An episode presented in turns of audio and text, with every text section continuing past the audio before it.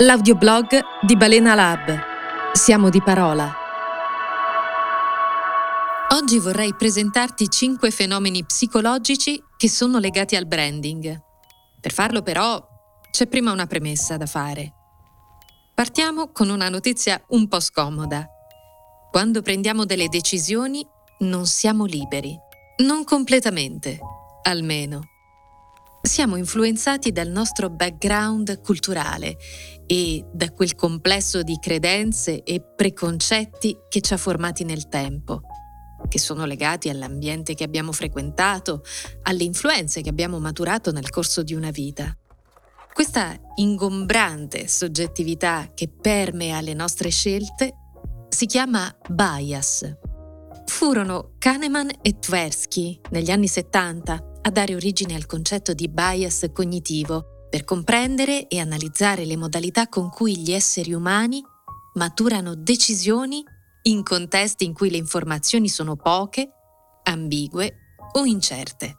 Un bias è un'interpretazione soggettiva della realtà che elaboriamo sulla base della nostra esperienza.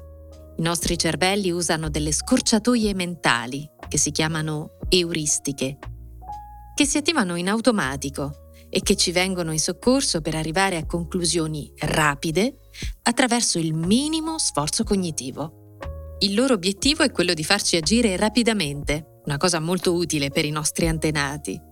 Ci affidiamo alle euristiche quando per esempio la scelta da prendere richiede troppo impegno, oppure quando non abbiamo sufficienti elementi per valutare, oppure ancora quando non abbiamo abbastanza tempo per prendere una decisione. Mentre ai nostri antenati i bias hanno spesso salvato la vita, a noi rischiano di limitare nelle azioni.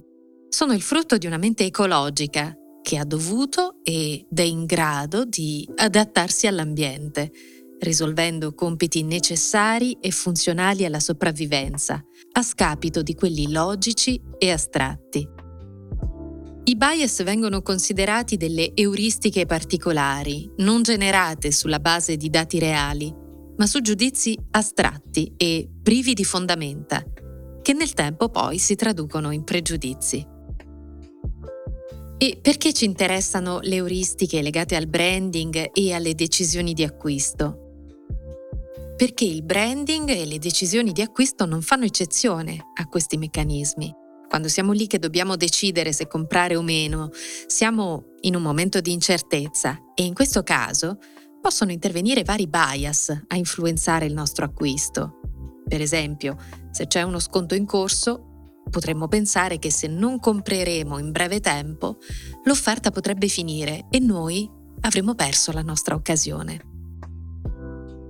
Ognuno di noi quando si avvicina a un brand ne ha una percezione e quella percezione lo guida nel modo in cui conoscerà un brand. Se positiva, va da sé che la persona sarà invogliata alla ricerca, alla scelta, all'acquisto di quel brand. Se negativa, gli preferirà i competitor, mettendo in moto un meccanismo di condivisione delle proprie opinioni negative con altre persone della sua cerchia. Il branding utilizza e mette a frutto molti di questi fenomeni psicologici. Conoscere i bias è importante per tutti, sia per chi vende, perché tenerli in considerazione ci può aiutare a rafforzare il marchio, sia per chi compra, che può diventare così più consapevole quando procede con un acquisto. Oggi ti vorrei presentare 5 bias, 5 fenomeni psicologici al lavoro nel branding.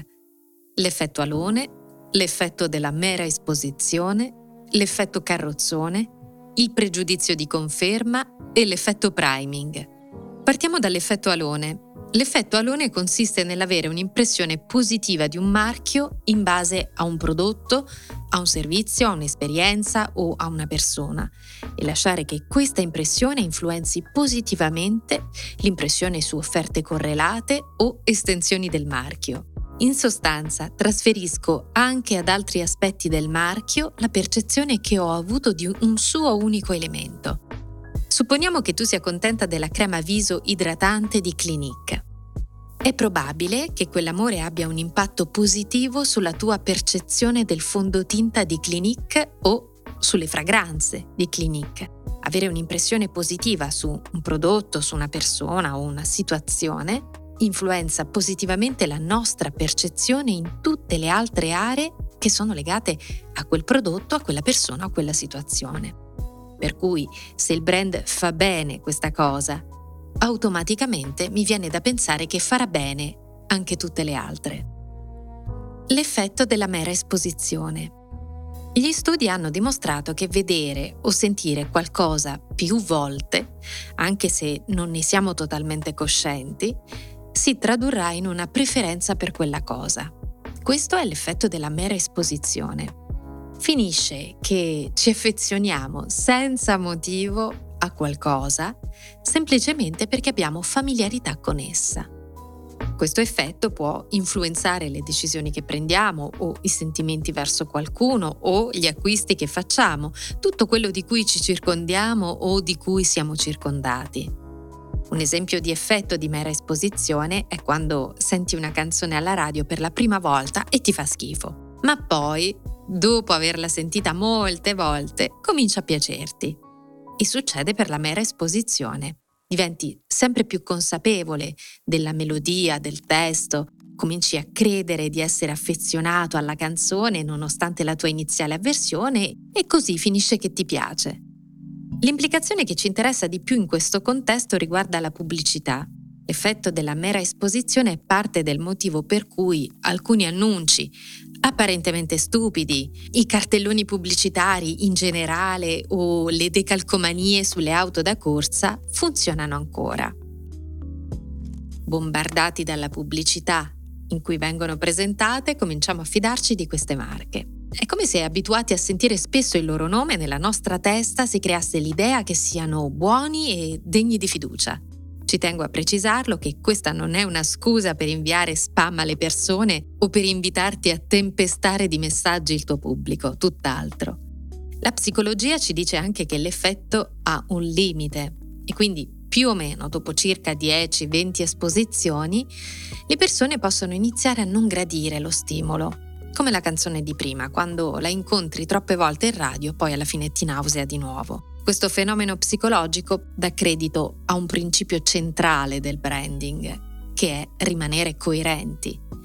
Non puoi sfruttare questo effetto se il tuo marchio è irriconoscibile ogni volta che si presenta. L'effetto carrozzone. L'effetto carrozzone è alla base di ogni tendenza, di ogni moda. Perché? Perché si basa sul pensiero che se lo fanno tutti gli altri, forse dovrei farlo anch'io. Ogni volta che non sappiamo come comportarci, ci guardiamo intorno per vedere cosa fanno gli altri.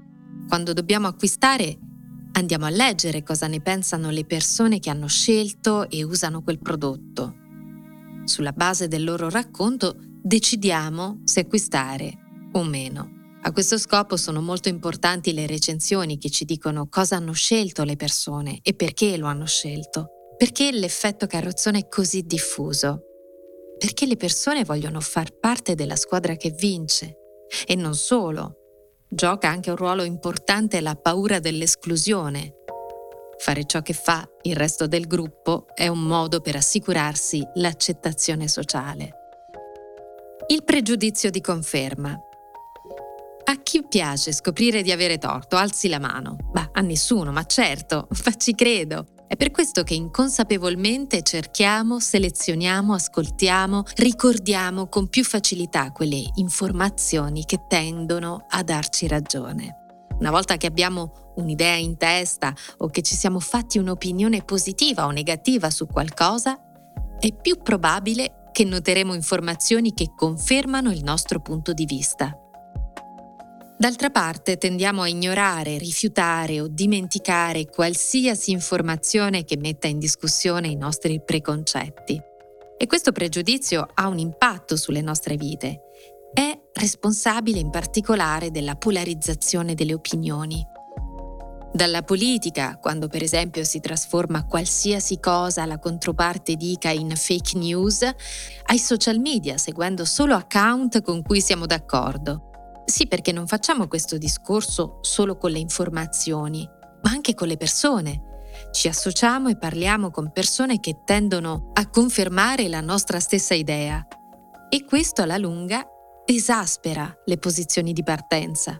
Pensa alla nascita e alla proliferazione delle bolle di persone che si confermano a vicenda.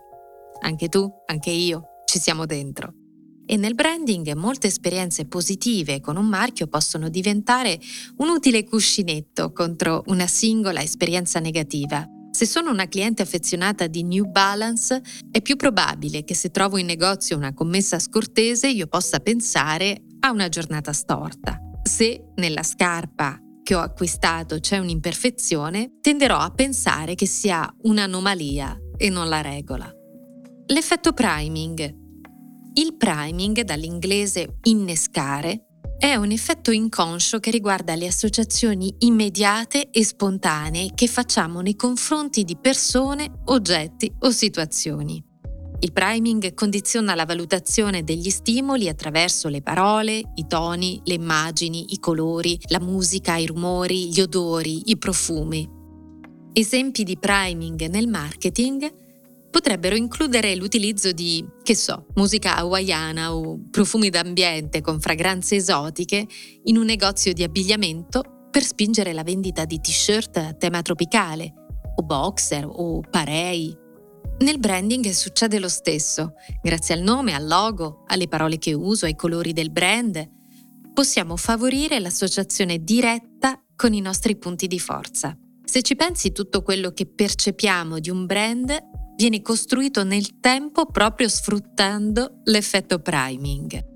Per esempio, se vediamo una pubblicità che racconta una storia e ci fa provare delle emozioni, se ben fatta ci riesce a far provare delle emozioni, è possibile che saremo condizionati da queste stesse emozioni quando saremo poi sottoposti a un secondo stimolo, una newsletter di vendita di un prodotto di quel brand o uno sguardo alla vetrina del loro negozio.